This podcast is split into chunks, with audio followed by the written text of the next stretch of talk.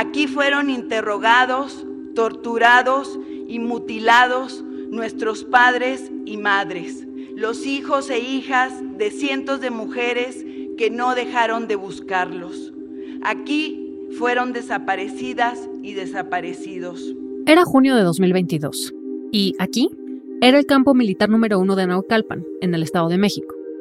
Alicia de los Ríos estaba hablando en un evento frente a la prensa, gobernadores, autoridades de derechos humanos y hasta el presidente. Y siendo un campo militar, pues por supuesto que también había miembros del ejército. Mm, raro que hiciera esas acusaciones en ese lugar y frente a esa audiencia.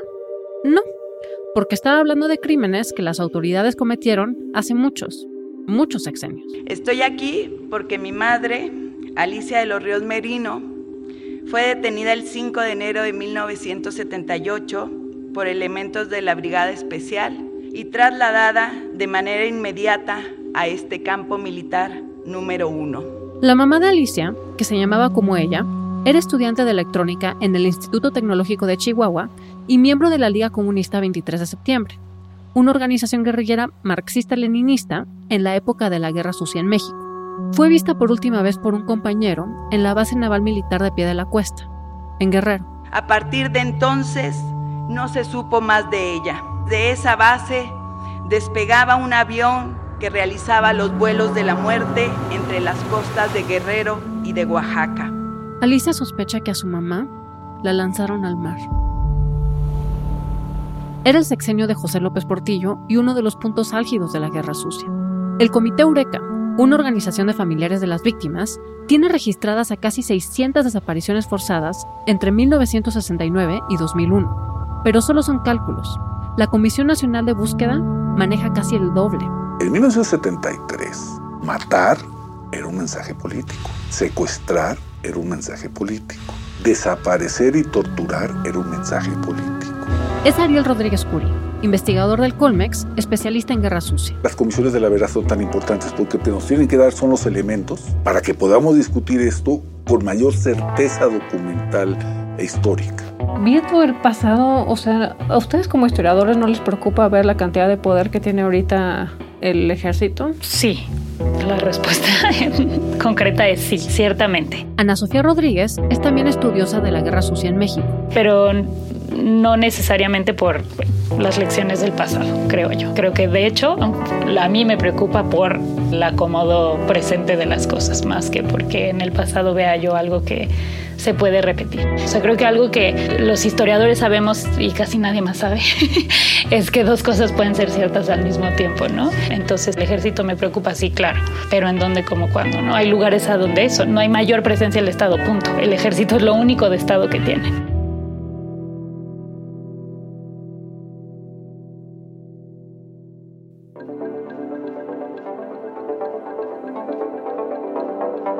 ¿Qué fue la Guerra Sucia?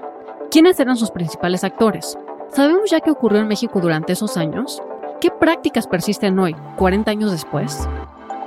Esto es Pasado Presente, un podcast del Centro de Estudios Históricos del Colegio de México en el que historiadoras e historiadores nos cuentan las bases para entender nuestro presente.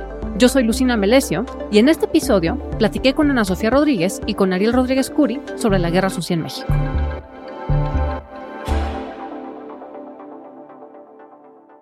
Se quieren presentar, este primero tú, Ana Sofía. Pues soy Ana Sofía Rodríguez, soy estudiante del doctorado aquí en el Centro de Estudios Históricos y estoy haciendo una tesis sobre las disputas e interpretaciones de los derechos humanos en México en el último cuarto del siglo XX. Yo soy Ariel Rodríguez Curi, soy profesor investigador en el Centro de Estudios Históricos y actualmente desarrollo una investigación sobre lo que se llama coloquialmente la guerra sucia en México de final de la década de los 60 hasta probablemente inicios de la década de 1980. ¿Qué es exactamente la guerra sucia? O sea, ¿cómo se define esto? Y además los periodos entiendo que no están como tan delimitados, ¿no? Guerra sucia es una denominación que en principio fue más bien informal para designar medidas sistemáticas de represión de parte de un gobierno autoritario, de una dictadura, sobre cierto tipo de grupos disidentes que podían incluir a los disidentes armados. Viene el calificativo sucia, proviene de que no se aplicaban o se supone que no se aplicarían las reglas establecidas, por ejemplo, en las convenciones de Ginebra, sobre el trato a los contendientes, a los adversarios, a los enemigos. Esto es bastante relativo porque incluso la Convención de Ginebra, sobre todo la segunda ratificación, supone un tratamiento dentro de ciertas reglas al adversario político aunque éste esté armado. Pero se aplicó porque, además, probablemente estuvo al margen de la ley en muchos países de América Latina en algún momento dado, ¿no? Argentina o Chile o Brasil o Uruguay o Colombia, etc. Y por extensión se empezó a utilizar en México por varias razones. Una es que no todos los capturados, vamos a decir, que eran disidentes armados, que estaban en un grupo clandestino que también por convención llamamos guerrilla, fueron presentados ante el juez, sino con frecuencia fueron desaparecidos. No sabemos con qué frecuencia, pero con frecuencia fueron desaparecidos. O bien fueron interrogados a partir de torturas cosa que está explícitamente prohibido también por los convenios internacionales. En tercer lugar, porque se mantuvo más o menos oculta esa guerra, que es un elemento fundamental para entender la denominación de guerra sucia, quiere decir que no aparecía en tiempo real, por ejemplo, en los medios de comunicación, o que aparecía muy distorsionado en los medios de comunicación, o bien que los prisioneros eran presentados no según el tiempo que establece el Código Penal para, un delincuente, presentarle ante el juez antes de 72 horas o X horas, sino incluso 15, días después, dos meses después, seis meses después. Y ese tiempo pasa desaparecido o secuestrado por la autoridad, probablemente policías o militares, este acusado. Eso es lo que engloba la guerra sucia. La historiografía no se ha puesto de acuerdo, en efecto, en, definir, digamos, ese periodo de represión, pues más o menos sistemática según el lugar en donde ¿no? se considere, y tampoco la memoria colectiva, digamos, tampoco los esfuerzos de justicia que ha emprendido el propio Estado, o sea, la Fiscalía Especial para Movimientos Sociales y Políticos del Pasado, la FEMOS, que creó Fox en 2002 justamente para investigar los crímenes de la guerra sucia, abarcaba los exenios de Díaz Ordaz, Echeverría y López Portillo, ¿no? La actual Comisión de la Verdad de este sexenio acaba en 1990. Entonces hay como una pues sí, un, no nos hemos puesto de acuerdo tampoco como sociedad en, en dónde está, porque efectivamente es un término muy amplio, ¿no? Que podemos usar pues políticamente y eso es válido, pero no nos hemos puesto, digo, tampoco de acuerdo como sociedad en qué engloba la guerra sucia, qué queremos buscar, quiénes son los actores en efecto y demás, ¿no? Y a la pregunta de eso de los actores, bueno, pues son por un lado los disidentes, en algunos casos armados, en otros no, ¿no? Y ese es parte del problema. Y del otro lado, las fuerzas del Estado, sobre todo las fuerzas de seguridad, ¿no? Armadas, o sea, el ejército, la marina, etcétera, y las fuerzas policiales. Eso serían básicamente. Si vamos a delimitar este periodo más o menos, o sea, ¿podemos decir que empieza en los 60? Convencionalmente habría arrancado en 65 con un ataque de un grupo de muchachos a una partida militar en Madera, en Chihuahua. Ya las investigaciones más recientes han abierto el panorama en cuanto a que los primeros desaparecidos, que parece ser que es el criterio fundamental para ir identificando los alcances temporales de la guerra sucia, en realidad son anteriores. Pero no era una política sistemática, o al menos no con la extensión que, o con la capacidad que mostró en la década de los 70, por ejemplo. ¿no? El uso de la tortura o de la retención ilegal de un prisionero, por ejemplo, era una práctica más o menos establecida en las policías mexicanas también de tiempo A, incluso para el combate al crimen común. Por ejemplo, el narcotráfico desde los 50 se les torturaba para que confesaran ciertas cosas, etc. Igual en la guerra cristera, ¿no? Igual en la guerra cristera, etc. Y además está el antecedente impresionante, por ejemplo, del catástrofe de derechos humanos de la Segunda Guerra Mundial. Entonces tampoco hay que aislar el caso mexicano porque el siglo XX es bárbaro y no solamente en México y quizás ni siquiera principalmente en México. ¿no? Eso es una cuestión muy importante. Pero sí adquiere una connotación muy específica con la desaparición. Porque la desaparición conlleva o el asesinato posterior del capturado y luego se muestra su cadáver o se tira por ahí para que alguien lo encuentre, o la desaparición absoluta, es decir, que no se vuelve a saber ni de esa persona viva ni de su cadáver, o el uso de cárceles clandestinas, lo cual significa que no hay una condena de un juez para ese castigo. La legislación mexicana es muy laxa en la calificación del delito político. Es muy difícil que te acusen de un delito político con el Código Penal en la mano. Es muy fácil que te acusen de un delito común. Y la mayor parte de los guerrilleros son acusados de delitos comunes. Por eso muchos, afortunadamente, salvaron la vida, sobre todo antes de 73, 74, cuando sus casos estuvieron en manos de los jueces comunes. Mm. Cuando ya no llegaron a los jueces, que es más o menos después de septiembre de 73, ahí la cosa se pone terrible en función de los derechos humanos. Ahí yo creo que hay una fechación de la ferocidad de la represión. Eso yo creo que no hay duda. Y tiene que ver, creo que dos hechos, el asesinato de Garzazada en un intento de secuestro en Monterrey en septiembre de 73 y el asesinato de un empresario jalisciense, Aranguren, también en octubre de 1973. ¿Me puedes contar un poquito de esos casos? Fueron dos, no eran los primeros intentos o los primeros secuestros políticos, ya se habían hecho desde principios de la década de los 70, se habían resuelto felizmente, digamos, con la publicación de un manifiesto, por ejemplo, del grupo guerrillero, con la liberación de algunos presos políticos, con el pago de un rescate, etc. Las cosas empezaron a ir mal en 73 con el intento de secuestro de Garza Es asesinado un empresario de Monterrey, más que un empresario, un patriarca. Una figura pública de primera importancia, una encarnación, digamos, del capitalismo liberal del norte de México. Y muere en un intento de secuestro por parte de la Liga 23, un intento de secuestro, pero dio pie a una respuesta típicamente de guerra sucia. Ah. Sus secuestradores que participaron directamente en el intento de secuestro, tarde o temprano son capturados en el curso del año siguiente y escarmentados, son torturados hasta la muerte, desfigurados y entregados, vamos a decirlo así, simbólicamente, a la comunidad, a la sociedad de Monterrey, porque se tiran sus cuerpos ahí completamente desfigurados. Y eso lo hizo la policía política. Lo mismo pasó con Aranguren. Lo primero es un delito, y eso hay que diferenciar de manera muy importante, porque lo segundo lo está haciendo la autoridad, y la autoridad tiene reglas de funcionamiento.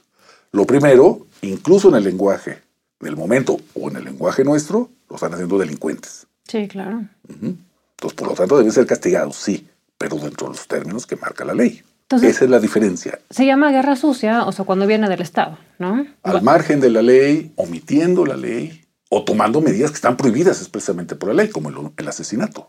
Y que me lleva a lo de los actores, ¿no? O sea, está, digamos, las autoridades, pero también están, se preparan grupos paramilitares para esto, ¿no? El tema de los paramilitares ocurre en ciertos momentos, no se prolonga demasiado. Ariel sabe más del tema, pero vamos, no es que existieran estos grupos paramilitares durante todo el autoritarismo priista, ni siquiera durante las décadas de los 70 y 80, todas, ¿no? Ariel podrá contar un poco más de eso. En el caso mexicano, la mayor parte de la represión, si no es que toda, la llevaron a cabo instituciones legales, vamos a decirlo así. O el ejército, sobre todo en el caso de Guerrero, ¿no? o en el caso de algunos enfrentamientos con grupos guerrilleros urbanos, como el de Nepantla en 1974, o una rama de la Secretaría de Gobernación que era en realidad una policía política, que estaba dentro del organigrama del gobierno y que se llamaba Dirección Federal de Seguridad. La gran paradoja es que, como es un organismo oficial, generó la propia información que hoy en muchos sentidos estamos utilizando para reconstruir la guerra sucia. Por eso no puede ser un grupo paramilitar. El gran pecado de la Dirección Federal de Seguridad, contra lo que usualmente se piensa, no es que sea una policía política incluso o sea un organismo de inteligencia. Eso no es su pecado. Su pecado es que era una policía operativa. O sea, estaban armados e iban y arrestaban o mataban al disidente. Usualmente las labores de inteligencia están separadas de las labores operativas, por salud, digamos, de la República, de la cosa pública, etc. ¿no? Acá no, eran policías y eran agentes de inteligencia. Por eso se empeñaban tanto en torturar. Porque lo que obtenían de la tortura iba a dar, como sabemos, yo estoy inundado de documentos de la Federal de Seguridad, iba a dar a sus reconstrucciones, vamos a decirlo así. Ya desde aquel entonces se escuchaba de la escuela Isidro Burgos de Ayotzinapa, en Guerrero, que de hecho es una de las pocas escuelas normales rurales que quedan en el país. Estas escuelas fueron creadas en la primera mitad del siglo XX con la idea de formar maestros que pudieran llevar la educación a las zonas rurales, las más marginadas del país. En particular, Ayotzinapa ha sido conocida por su activismo estudiantil y político. Ahí tomaban clases Genaro Vázquez y Lucio Cabañas, los famosos líderes guerrilleros en los años 50 y 60. Y había otros grupos disidentes. Básicamente hay dos tipos, digamos, de disidencia armada en México. La más conocida, más famosa es la de Guerrero, la de Genaro Vázquez y luego Lucio Cabañas, que tienen mucho, a mi entender, de formas de autodefensa campesina. Es decir, que pasan de defenderse de agresiones constantes de caciques, policías, soldados, a una actitud más, a pasar a la ofensiva, digamos, a subirse a la sierra y ahora hacer un plan más ambicioso, digamos. La otra forma de disidencia clandestina armada es la que se da sobre todo en las ciudades, donde digamos los dos grupos más o tres grupos más famosos son el MAR, ese que se entrenó en Corea, al menos sus cabecillas. ¿El MAR dijiste? Movimiento de Acción Revolucionaria. Ah, ok. Es el primer grupo guerrillero importante, después de, digamos, de la guerrilla de Guerrero, que en México fue noticia. Ok. ¿Me puedes contar no- un poquito de eso? El mar es una historia casi inverosímil. Regresaron a México, se empezaron a organizar, empezaron a hacer escuelas de cuadros para afiliar más militantes, probablemente llegaron a tener unos 200, 250 quizás, pero les dan un golpe rapidísimo a principios del régimen de Echeverría en 1971, capturan a casi 20, 19, son capturados, y la manera en que la prensa presenta esto es un grupo entrenado en Pyongyang, en Corea del Norte, ¿no? que el 99.9% de la población mexicana no sabía ni que existía Corea del Norte. ¿no? Pues fueron entrenados ahí por las investigaciones que estamos realizando. Sabemos perfectamente que Corea del Norte tiene una gran autonomía respecto a China o respecto a la Unión Soviética en términos de lo que decide geopolíticamente. Pues no nos hay que verlos lanzando misiles sobre el cielo de Japón, ¿no? Eso ni a los chinos, ni a los rusos, ni a nadie le conviene. Pero los coreanos se mandan solos. Y se mandaron solos también al ser el único país que aceptó entrenar. ¿Qué efecto tiene esto sobre la guerra sucia? Dio la coartada perfecta al gobierno. Miren, estos se fueron a Pyongyang a entrenarse por unos comunistas. Y la cobertura de la prensa es en esos términos. Ellos son tratados, el primer grupo que es arrestado, los 19, no diría que escrupulosamente en términos de la ley, porque los presentan como tres semanas después, y no pueden hacer eso, tienen que presentarlo en unas horas, pero los presentan vivos. Y todos purgan condenas en las cárceles. Sobreviven Ok. y muchos de ellos son amnistiados en 1978. Esa es la diferencia. Eh, Todo fue con pulcritud, Pues, más o menos. Los usos y costumbres de la policía mexicana no se podía pedir más. ¿Sobrevivieron todos? Sí. Los metieron a la cárcel. Los torturaron probablemente sí. Ellos mismos lo dicen. Pero ahí están. Mm. Los que capturan después de 72, 73, no necesariamente corrieron esa suerte. Y algunos no los encontramos. No sabemos dónde están sus cadáveres. O dónde están. Más violento todo el periodo, desde el punto de vista de la disidencia, es la Liga Comunista 23 de septiembre, ¿no? Que una de sus tácticas es la política de ojo por ojo, diente por diente, ¿no? Si tú me matas un militante, yo te mato un soldado, o yo te mato un policía, etcétera, ¿no? Digamos que a grandes rasgos esta es el mapa de la disidencia clandestina. Sea, el conjunto de todos los disidentes armados y clandestinos son alrededor de 2.000, 2.500. No es un número impresionante, pero es un número que armado es significativo. Y además con ese fuerte insumo ideológico y político de muchos de ellos los hace todavía más importantes. ¿no? 2.500 repartidos en toda la República, a salto de mata, escondidos, jovencitos, porque son muy jóvenes, la edad promedio es 22 años, para una muestra bastante grande que tengo. Así como que van a tirar al régimen, quién sabe. Pero parte de la chamba los organismos de inteligencia, de las policías y del ejército, es decir, el enemigo es más poderoso de lo que parece. ¿Nos puedes hablar un poquito del grupo del 23 de septiembre, la Liga? De la Liga Comunista 23 Ajá. de septiembre. Este es un grupo que federa, que aglutina, digamos, a todos los grupos preexistentes, que se funda en marzo de 1973 en Guadalajara, que tiene los documentos más elaborados, más sofisticados de todo el conjunto de la guerrilla mexicana, que tiene una sola hazaña, que es publicar su periódico desde 1974 hasta 1981 de manera más o menos ininterrumpida, que hacía de la impresión del periódico, se llamaba Madera el periódico, y de su repartición una actividad militar, que intentó golpes espectaculares como el secuestro de Garza Sada, de Eugenio Garza Sada, los secuestros de Guadalajara, o bien intentó secuestrar a la hermana del presidente electo López Portillo, Margarita López Portillo en 1977. Sintió los golpes más espectaculares, adquirió muchos recursos vía los secuestros, en general en conjunto, no solamente la Liga, un cálculo de la policía política a mediados de los 70 indicaba que habían tenido acceso, digamos, a unos 4 o 5 millones de dólares, ¿no? Al tipo de cambio en ese momento, ¿no? Que es un dinero considerable para mediados de los 70. El espionaje fue fundamental en esos años para adelantarse a las acciones de los disidentes. Hoy en día ya se utilizan herramientas súper avanzadas para esto. Por ejemplo, gobiernos como el de México compran licencias de Pegasus, el software israelí que hackea celulares ya ni siquiera sin necesidad de darle clic a una liga maliciosa. entiendo que en los 60, o sea, se apunta hacia la autoridad del Ejecutivo, que era quien mandó a, eliminar a los estudiantes y demás. Y así ha ido cambiando. Ahora a mí algo que me llamó muchísimo la atención de las investigaciones de Pegasus, el spyware de Israel, que en el gobierno de Peña, o sea, lo estaban utilizando desde los organismos de inteligencia, o sea, para monitorear a diferentes personas que amenazaban el poder del Ejecutivo. Sí, absolutamente. Los archivos de la Dirección Federal de Seguridad y en general los archivos de gobernación en el AGN, la parte más sustancial es el espionaje al propio gobierno. Por ejemplo, el archivo de la Dirección General de Gobierno, que es un archivo que se utiliza poco en la investigación, pero que se va a utilizar mucho más, es el archivo del PRI. Por ejemplo, documentan quién quiere ser gobernador en Coahuila. Fulanito, Menganito y Perenganito. Entonces tienen expedientes para los tres. Yo voy a decir una cosa que es eh, contraintuitiva. Es obligación del Estado hacer trabajo de inteligencia. El límite al trabajo de inteligencia es que sea una prueba judicial. ¿Me explico? Sí, claro, tiene que haber permiso. tiene que, haber permiso un juez. Si alguien se entera de que eso, bueno, seguramente está violando un reglamento o una ley. Pero mientras no se use para una acusación formal, creo que se mantiene cierto, cierta manera de autonomía. Después del 11 de septiembre de 2001, los servicios de inteligencia en realidad se salieron de control en todo el mundo, empezando por Estados Unidos donde no solamente se salió de control los servicios de inteligencia, sino el sistema judicial estadounidense se desquició con el acta patriótica famosa, que permite no juzgar, simplemente arrestar sin juzgar. Pero es que esa es la construcción del enemigo, ¿no? es, el terrorismo, ¿no? Entonces, en nombre del terrorismo podemos hacer lo que yo quiero. Te guardo en Guantánamo, no te he juzgado, no te he acusado de nada, no sé ni siquiera si eres el que yo digo que eres, como ha pasado pero te guardo 30 años ahí o 20 años. En México tenemos expedientes firmados por Gutiérrez Barrios donde se espía a Gutiérrez Barrios. ¿Así mismo? Un agente le reporta que siguió a Gutiérrez Barrios y Gutiérrez Barrios le remite ese expediente al secretario de Gobernación.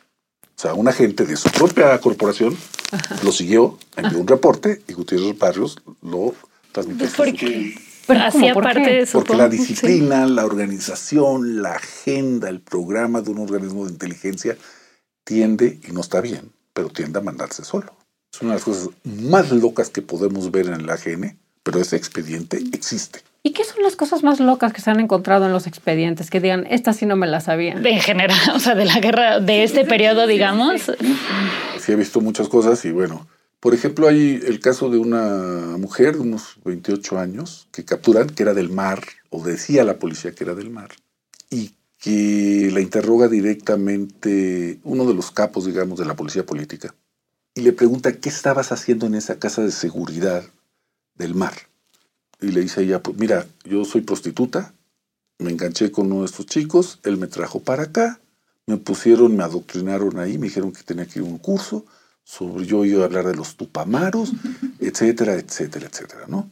Entonces el policía así como que se le quedó viendo y le dijo, a ver, ¿qué dice este pizarrón? Un pizarrón que decomisaron de la casa de seguridad. Y la chica le dice, no, no sé porque no sé leer. Esa es la versión 1. La versión 2 es que pudo haber sido un cuadro muy importante del mar, con el suficiente entrenamiento para decir todo lo que dijo en la sesión número 1. No sabemos. Pero de eso estamos hablando también. ¿Cómo está mediado estos dos interrogatorios? No queda claro porque en un documento oficial no va a decir si la torturaron, por ejemplo. Probablemente sí. ¿Desapareció? No, no, no, no desapareció. Entonces hay esta tensión entre doy una versión y doy una segunda versión. Si hay un mundo de imágenes, de realidades ficticias, de construcciones mentales muy impresionante, sobre todo en los cuadros de la guerrilla más entrenados y sobre todo en unos policías que están aprendiendo rápidamente, porque hasta ese momento se quedaban a perseguir narcotraficantes, a lidiar con unos cuates, como hombres y mujeres veinteañeros, que no son iguales a los otros, porque tienen una convicción política. Y están entrenados. Y están entrenados, al menos algunos de ellos.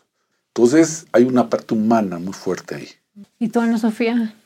Bueno, pues la verdad para mí acercarme a este periodo, a la década de los 70 sobre todo, ¿no? y particularmente al régimen de Echeverría, ha sido como una sorpresa en, todos sentidos. O sea, es un periodo que está muy mal contado por la historiografía, es la verdad, ¿no? Eh, que yo, vamos, le entré creyendo que de verdad iba a ser una...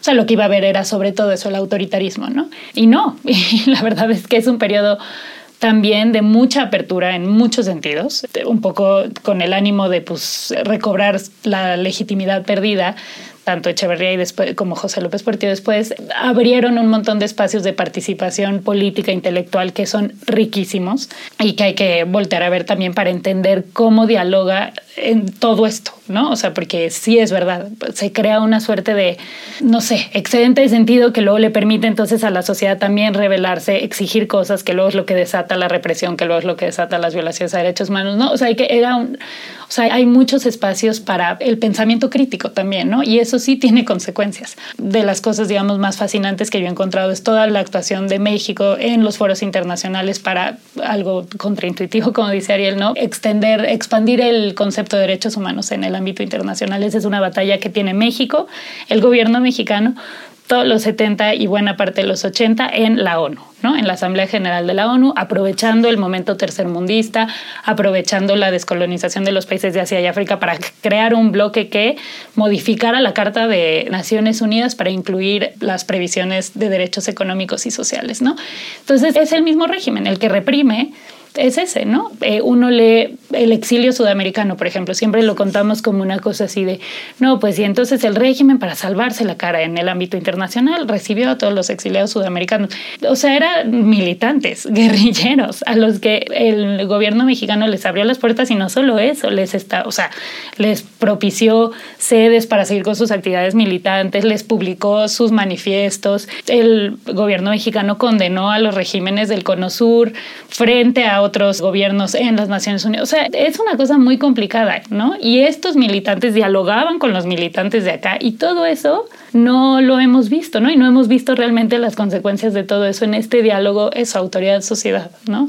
Entonces, para mí eso, o sea, más que citarte un documento, es como ver de verdad todas estas cosas que están tan mal contadas, ¿no? Y que en donde yo creo que se explican muchas de eso, las dinámicas que se generaron ahí, que hacen del caso mexicano un caso muy particular y la razón por la cual yo creo que no es útil compararlo, así de plano, con regímenes autoritarios de la misma época. No es, sencillamente se nos pierden todos estos matices. O sea, vamos, es útil comparar para ver las diferencias, ¿no? Pero esta tendencia a eso, a pensar, bueno, la guerra sucia como un fenómeno regional, ¿no? el terrorismo de Estado, eh, que hay una tendencia en la historiografía a empezar a hablar así, yo creo que hace más daño que bien, porque entonces no vamos a ver todas estas como, pues sí, distintas dinámicas que sí explican tanto la apertura y tanto la posibilidad de movimiento y tal como la represión, porque pues ciertamente dialogan, ¿no?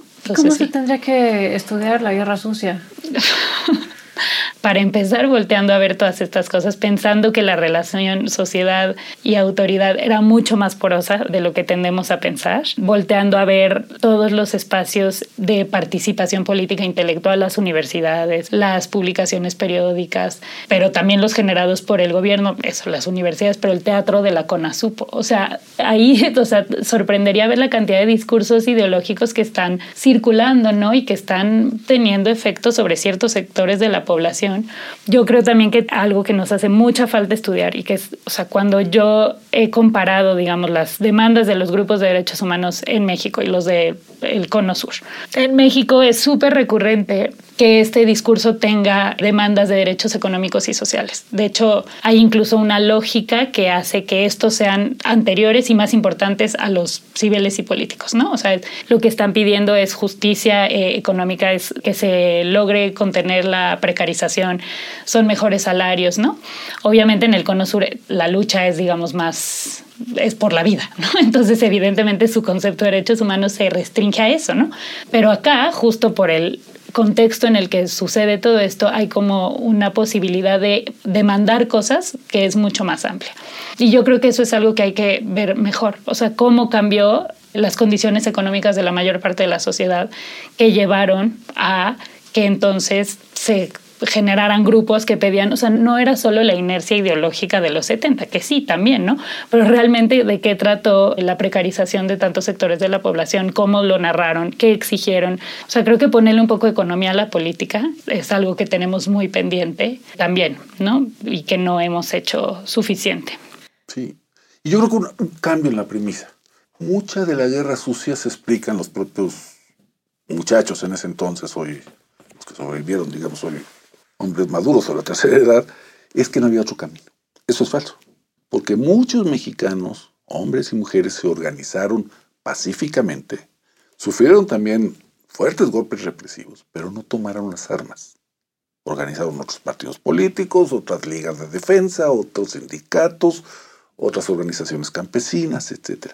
Creo que lo que tenemos que mostrar para historiar los derechos humanos y para historiar la guerra sucia es mostrar que la clandestinidad armada, que básicamente es el corazón de la guerra sucia, fue una alternativa, no era el único camino. Y está tan demostrado que muchos de los líderes políticos más importantes, incluso hoy en día, vienen de un camino relativamente pacífico de la lucha disidente. Y eso desde la sociedad, ¿no? Sí, pero yo creo que se ha impuesto el discurso de que no había otro camino. Mm. Y eso no hace, por supuesto, hace muy poco favor a la explicación, pero hace menos favor a nuestra educación política respecto a la guerra sucia como tal y respecto a la vindicación de los derechos humanos, porque sí tiene costos declararle la guerra al Estado, aquí o en China. Claro. Está bien, hay momentos en que uno puede perfectamente justificar eso, pero es costosísimo también las autoridades, o sea, muchas veces dicen es que es la única opción que tenemos para controlar este, al enemigo, ¿no? Que amedrenta la paz. O sea, eso también es algo que habría que tirar, ¿no? Porque es lo que están utilizando ahorita para justificar que espían a, los activistas. Nunca. Entonces, sí, ese discurso de es la única solución tiene que ser muy autoritario y tiende a ocultar una decisión previamente tomada. Pero claramente, en los orígenes de la Guerra Sucia Mexicana, y en el origen del debate sobre los derechos humanos en México, la opción armada clandestina no era la única opción, claramente. Lo sabemos porque sus, los líderes de la opción no armada estaban vigentes hasta, algunos están vigentes hoy. ¿Y por qué la autoridad encontró como única opción reprimirlos de la manera en que lo hicieron, con Tampoco era la única opción. Un pecado mayor de Echeverría, su pecado, digamos, de fondo, más que cualquier cosa, es no haber hecho la reforma política que luego hizo López Portillo en 79. No quiso abrir la competencia electoral que hubiera aplacado, digo, una joya, digamos, de la política mexicana, nos guste o no nos guste, es López Portillo haciendo la reforma política y acompañándolo de una ley de amnistía. Para terminar con eso. No terminó completamente, pero redujo el nivel de tensión y la guerrilla en México dejó de ser un issue. ¿no? ¿Por qué? Porque los comunistas ya estaban en la papeleta, porque los católicos de derecha del PDM ya estaban en la papeleta y porque se amnistiaron a 600 este, presos políticos. Y hablando también de la represión, la acción de la autoridad en contra de estas mujeres disidentes era más enérgica que contra los hombres, por ejemplo, o era igual lo que cuentan por lo menos los grupos de derechos humanos es que no, realmente, y eso ocurre en toda América Latina, o sea, estos son movimientos de mujeres, sobre todo, por, digo, porque muchas veces están buscando a hombres, ¿no? a sus parejas, a hijos que efectivamente participaban en mayor proporción que las mujeres de las familias, pero sobre todo, o sea, porque usaban mucho la figura de la madre, o sea, el hecho de ser una mujer madre que estaba buscando a su hijo sí tenía efectos en cómo era percibido por la autoridad, y eso lo cuentan todas, ¿no? Y era una que usaban a su favor para ser escuchadas, este, para tener legitimidad, para buscar simpatías del resto de la sociedad. Eso es un hecho, ¿no? Y en términos de la represión directa a las mujeres, por ejemplo, que eran clandestinas, que eran guerrilleras, hay fenómenos interesantes. Se nota en los interrogatorios, al menos como los escribe y los redacta la propia policía, porque eso es lo que tenemos, que naturalmente una mujer se siente extraordinariamente vulnerable a la hora de ser capturada no solamente porque ha sido capturada y seguramente por hombres, sino porque no va a ser presentada públicamente ni al día siguiente ni en 72 horas y probablemente no en 15 días y probablemente en dos meses. Entonces la vulnerabilidad es notoria. Una estrategia, un mantra, digamos, discursivo de las mujeres que yo encuentro en sus declaraciones es casi siempre decir soy casada. O porque me casé justamente cuando me iba a sumar a la guerrilla y me iba a la clandestinidad, decidí casarme con alguien probablemente de la guerrilla. O bien, como decían ellas, me casé al modo revolucionario, en un rito revolucionario en el interior de la guerrilla, con fulanito menganito de la guerrilla. ¿Por qué es eso? Es la utilización, digamos, de un argumento como de antiguo régimen para protegerse respecto a una sonada de violencia de la propia policía. Eso hay que leerlo con mucho cuidado porque yo he oído expresiones de que es una contradicción. No, no es una contradicción. Era para protegerse. Para protegerse simbólicamente, porque en, términos materiales no significa nada. No, pero si hay un hombre que me está buscando, ¿no? Sí, o hay un hombre que está aquí en la cárcel conmigo, ¿no? o yo ya estoy casada y por lo tanto me tienes que tratar como una mujer casada. Un poco lo que decía Ana Sofía. ¿Qué tanto entendía la policía política este, este ciframiento, este, estas claves que le estaban lanzando? No lo sabemos. A veces da la impresión de que sí lo entienden. A veces no estoy tan seguro. Pero esto no obstante que muchas mujeres se van a quejar de abusos sexuales. ¿No? Desde manoseos, etcétera. Yo no he visto una declaración estricta que diga violación, pero probablemente sí en el contexto. Para otros podcasts entrevisté a historiadoras que estudian a las mujeres criminales y algo que dicen es que en particular las, todos los organismos de justicia son bastante más severos con las mujeres que con los hombres, porque se espera de las mujeres que cumplan cierta función y un rol social y cuando se desvían de ese rol, o sea, todo el patriarcado dice, ¿qué húbole? O sea, aquí vamos a hacer un statement de que esto no es lo que se espera de una mujer. Me imagino que de una mujer guerrillera quizás será todavía peor, ¿no? ¿Eso se ve? O sea, ¿serán más severos con las mujeres? No lo sé si más severos, pero hay evidencia en el caso de dos mujeres, una que fue asesinada en Ciudad Universitaria y otra en una casa en la colonia Avante, y otras en Ciudad Juárez, donde la policía no va a arrestarlas, va a matarlas, porque son muy aguerridas. Porque sabe la policía que son muy aguerridas. Y yo creo que no tenemos evidencia suficiente para establecer un patrón.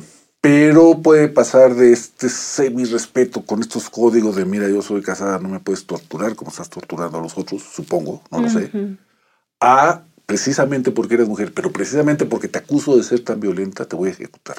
Y así, ahí no fueron arrestos. No iban por ellas. No iban por ellas para capturarlas vivas, quiero decir. Iban a matarlas.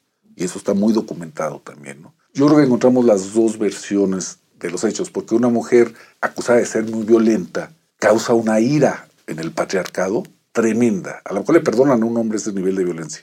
A una mujer que ven disparar y resistir dentro de una casa durante tres horas, no se lo van a perdonar sea, guerra sucia con perspectiva de género, ¿no? No, sí, entre feministas de la segunda ola, feministas de izquierda y así, sospechas, que no condenas, pero sí sospechas a el uso que hacen, en este caso, las madres de detenidos desaparecidos de la figura de la madre. O sea, les parece una cosa, pues, inaceptable como estar repitiendo ese estereotipo de género para una causa que ellas pensarían, pues, se tiene que combatir de otros modos, ¿no? Entonces, pues sí, o sea, la verdad que el género en estos contextos, pues también encuentra, digamos, disrupciones, ¿no? Y, ahí yo coincido con Ariel, hay mucho que investigar porque explica, supongo, más las grandes capas de la historia, los grandes cambios que después este, se sostendrán o no. Según la Comisión Nacional de Búsqueda, la Guerra Sucia dejó al menos 900 personas desaparecidas, pero la cifra de desaparecidos en México ya supera los 100.000.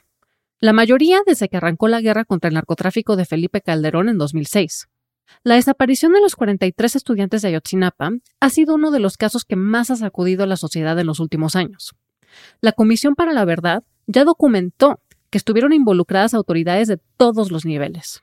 ¿En qué son diferentes estas desapariciones forzadas?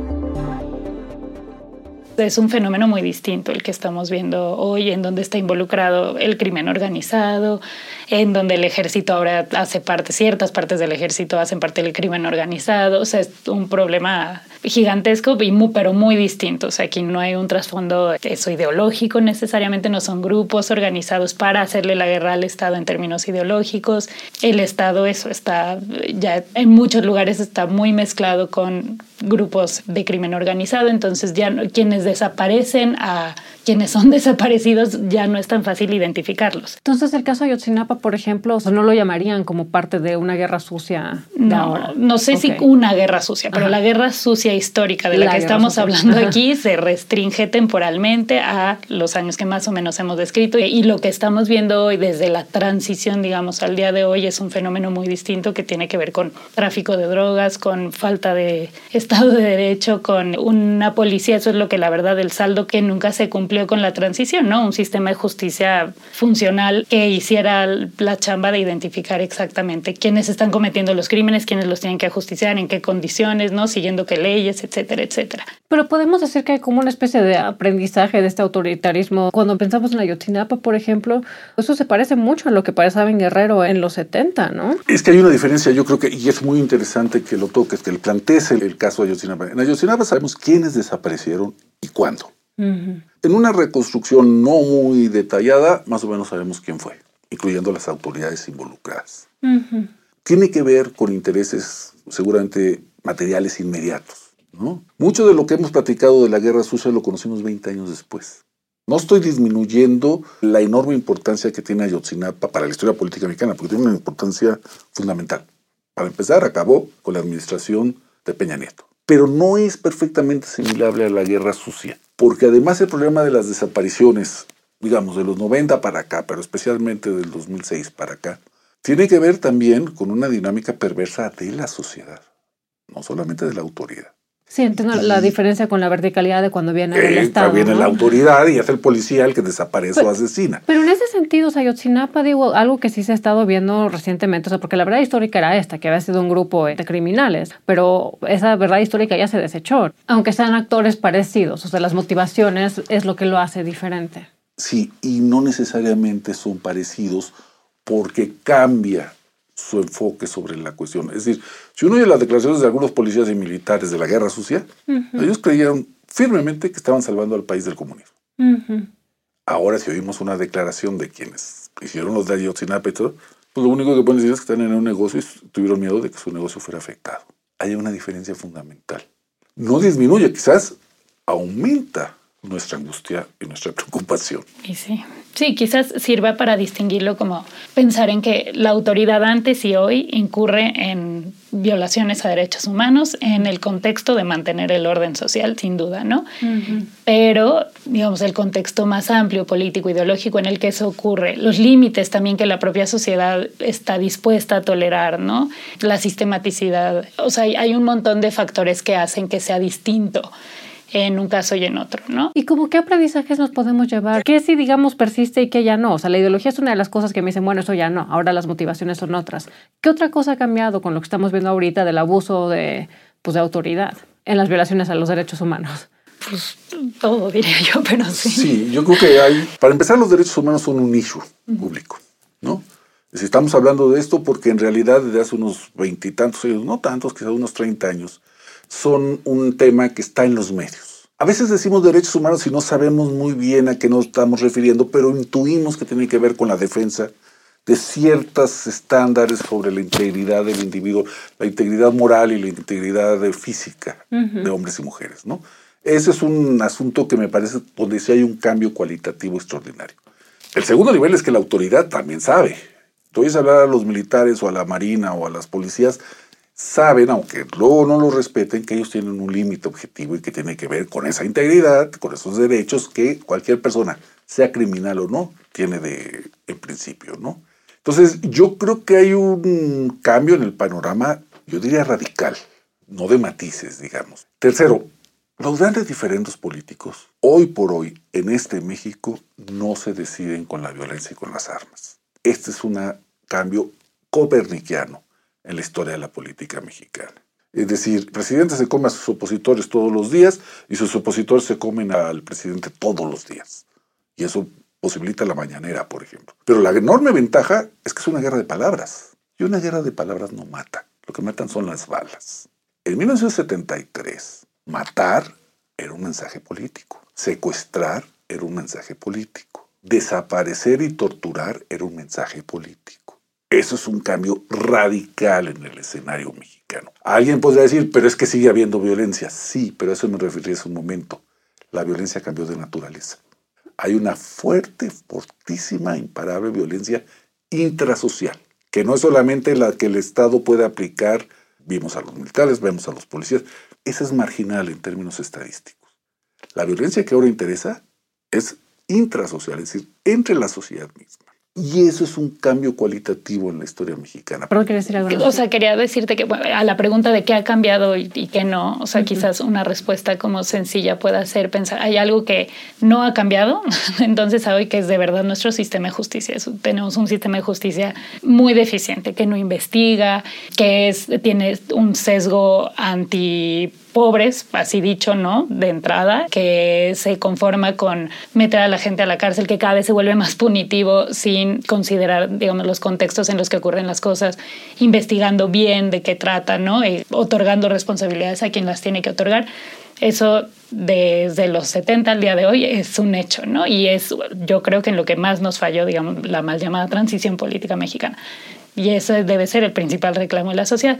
Y una cosa que creo que sí cambió, y una cosa muy básica es, digamos, la disponibilidad de armas en este país cambió radicalmente. Y eso es algo que explica, suena absurdo, pero, o sea, suena obvio quizás, ¿no? Pero es buena parte de lo que estamos viendo ocurrir. O sea, quizás la sociedad mexicana siempre fue tan violenta como es ahora, ¿no? Pero no llegaba a estos niveles de homicidio, desaparición, etcétera, que estamos viendo hoy. Y con una autoridad negligente, un sistema de justicia que no funciona, eso se vuelve un dramón de derechos humanos, efectivamente.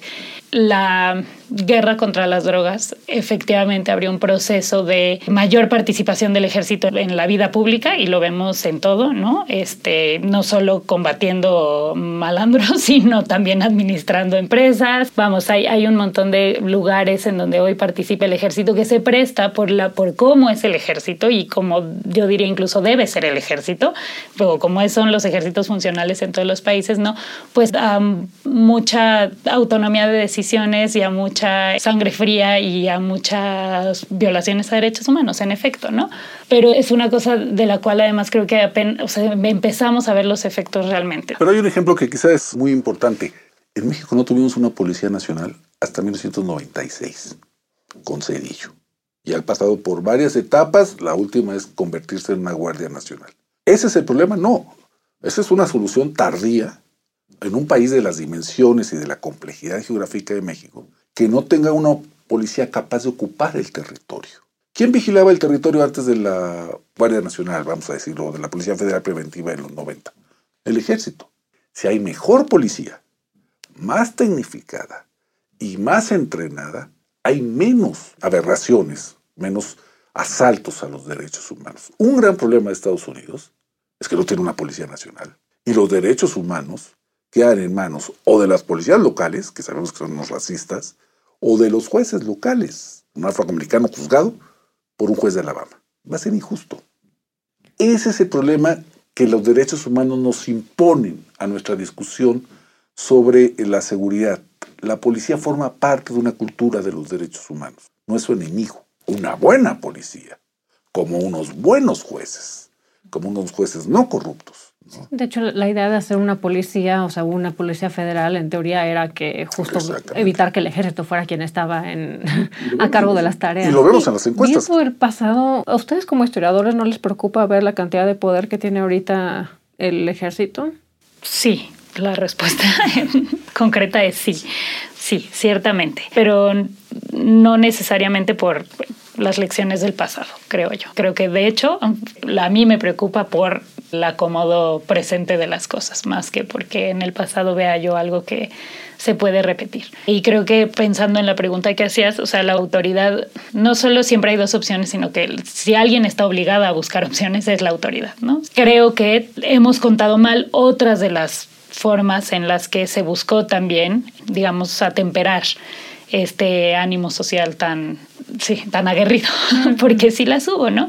Y hemos hecho aún peor en no contar, digamos, por qué no funcionaron. Parte de lo que tenemos que hacer mejor es contar la economía de todas estas cosas. O sea, en el fondo esto hay también un terrible malestar económico. O sea, si no por nada las consignas también son contra la carestía. O sea, creo que algo que los historiadores sabemos y casi nadie más sabe es que dos cosas pueden ser ciertas al mismo tiempo, ¿no? Y que eso es muy difícil de explicar, es aún más difícil de narrar, pero tenemos una responsabilidad, yo creo, social todos, en pensar que eso es así y en tratar de verlo, ¿no? Y entenderlo y contarlo y actuar en consecuencia, ¿no? Entonces eso, pues el ejército me preocupa, sí, claro, pero ¿en dónde, cómo, cuándo? ¿No? Hay lugares a donde eso, no hay mayor presencia del Estado, punto. El ejército es lo único de Estado que tiene. Y Ariel, tú que has estudiado también la historia de las izquierdas, siempre la izquierda y el ejército eran como antagónicos, ¿no? ¿Cómo te explicas que ahora la izquierda esté a favor de mayor militarización en el país? No necesariamente. Ha habido una contraposición entre el ejército y las izquierdas.